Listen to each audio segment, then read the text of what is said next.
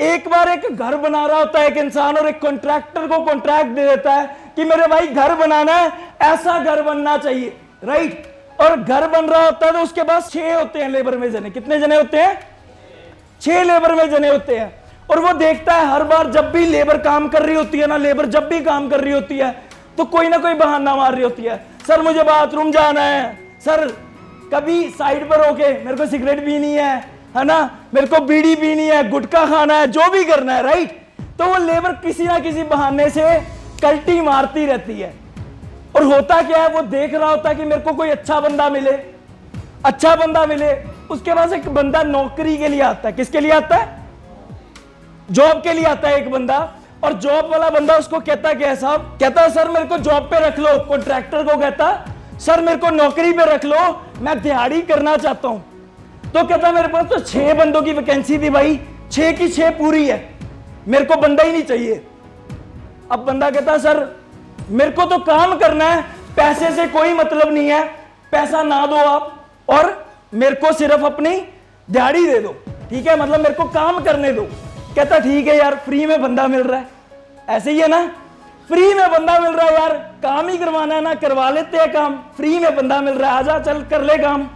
अब वो ठेकेदार उन सभी बंदों को देखता है, छह के छह बंदों को देखता है, सभी लोग काम पे लगते हैं कि कोई ना कोई बहाना मार रहा है, फिर से सेम पर जो सातवां मजदूर फ्री वाला मजदूर है ना, जो फ्री वाला मजदूर, वो लगा ही पड़ा है, लगा ही पड़ा है, लगा ही पड़ा है। सारे खाना खाने बैठ रहे हैं तो दो घंटे लगा रहे हैं, वो कल्ला ही मजदूर लगा पड़ा है, पाँच मिनट में खाना खा रहा है और लगा ही पड़ा है, लगा ही पड़ा है। तो देख रहा है कि भाई सभी लोग काम से इतने ज़्यादा दूर भागते हैं ये क्यों लगा हुआ है? अभी तो इसको पैसे भी नहीं मिलेंगे। अभी तो इसको पैसे भी नहीं मिलेंगे। धीरे धीरे धीरे धीरे धीरे धीरे करके कंप्लीट हो जाता है। वो कंस्ट्रक्शन कंप्लीट हो जाती है। वो बिल्डिंग वो मकान, वो जो सपनों का महल बनाना चाहता था, वो कंप्लीट हो जाता है। और अब ठेकेदार मालिक से पैसा लेने के लिए जाता है। मालिक से पैसा लेने के लिए जाता है और चेयर ऐसे मुड़ी होती है और वो कहता है, सर, पैसे चाहिए थे आपका कॉन्ट्रैक्टर आपके मैनेजर से मिलकर गया था। आपके मैनेजर ने मुझे ये सौंपा था कंस्ट्रक्शन का काम। कंस्ट्रक्शन का काम आपका कंप्लीट हुआ। ये आपकी चाबियाँ हैं और मेरा कृपया आप पैसे दे दीजिए। और जैसे ही कुर्सी मुड़ती है, जैसे ही कुर्सी मुड़ती है ठेकेदार चौंका हुआ रह जाता है, एकदम शौक हो जाता है, क्योंकि जो सामने मालिक बैठा होता है, वो वही होता है जो सातवां मजदूर था फ्री वाला। क्या था? सातवां मजदूर फ्री वाला। कहता, सर, मेरे को सारी बात समझ आ गई।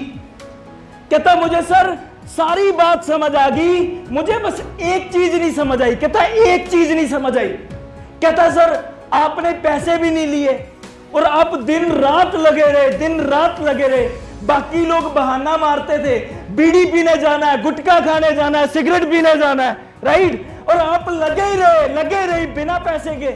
सर, ऐसा क्यों? जवाब सुन के हक्का बक्का रह गया वो कॉन्ट्रैक्टर कहता कॉन्ट्रैक्टर को मालिक, कहता, उनके घर बनाने में और मेरे घर बनाने में फ़र्क है। कहता वो घर के लिए एक एक ईट रख रहे थे, वो किसी के घर के लिए रख रहे थे, और मैं एक एक ईट रख रहा था तो मैं अपने घर के लिए रख रहा था। किसके घर के लिए रख रहा था?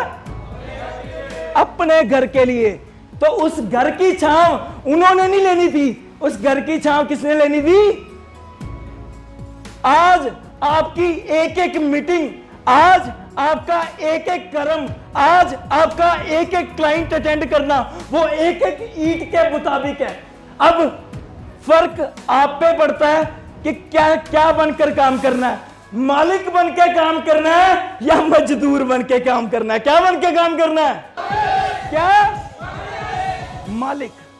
आज से जितने भी लोग अपने कोई भी कर्म करेंगे एक बात पक्की कर लो, आज से एक एक ईट रखेंगे, आज से एक एक कस्टमर को अटेंड करेंगे तो मालिक की तरह करेंगे, ना कि नौकर की तरह। Yes sir no yes sir no